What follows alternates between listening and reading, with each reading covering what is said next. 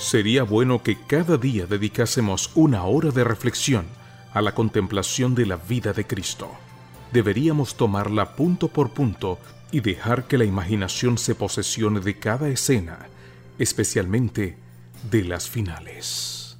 A fin de conocerle, Meditaciones Vespertinas escritas por Elena G. de White, en la voz de Sonia Cano. Bienvenidos. Primero de enero. Abrid el depósito.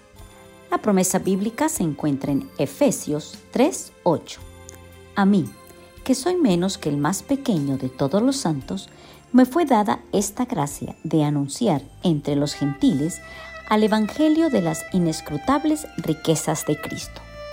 En la palabra de Dios hay ricas minas de verdad, que si las exploráramos toda nuestra vida, encontraríamos en tan solo hemos comenzado a ver sus preciosos tesoros.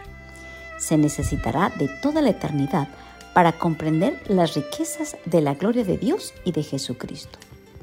Cristo ha dicho, si alguno tiene sed, venga a mí y beba. ¿Habéis extinguido ya la fuente? No, porque es inextinguible.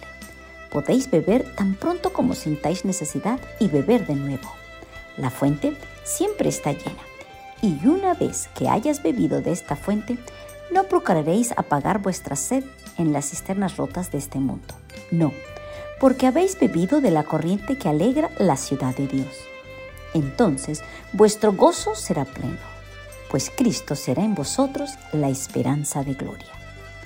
Jehová Emanuel, en el cual están escondidos todos los tesoros de sabiduría y conocimiento, en el cual habita toda la plenitud de la divinidad corporalmente, conocerle, poseerle, mientras el corazón se abre más y más para recibir sus atributos, saber lo que es su amor y su poder, poseer las riquezas inescrutables de Cristo, comprender mejor cuál sea la anchura y la longura, y la profundidad y la altura, y conocer el amor de Cristo, que excede a todo conocimiento, para que seáis llenos de toda plenitud de Dios.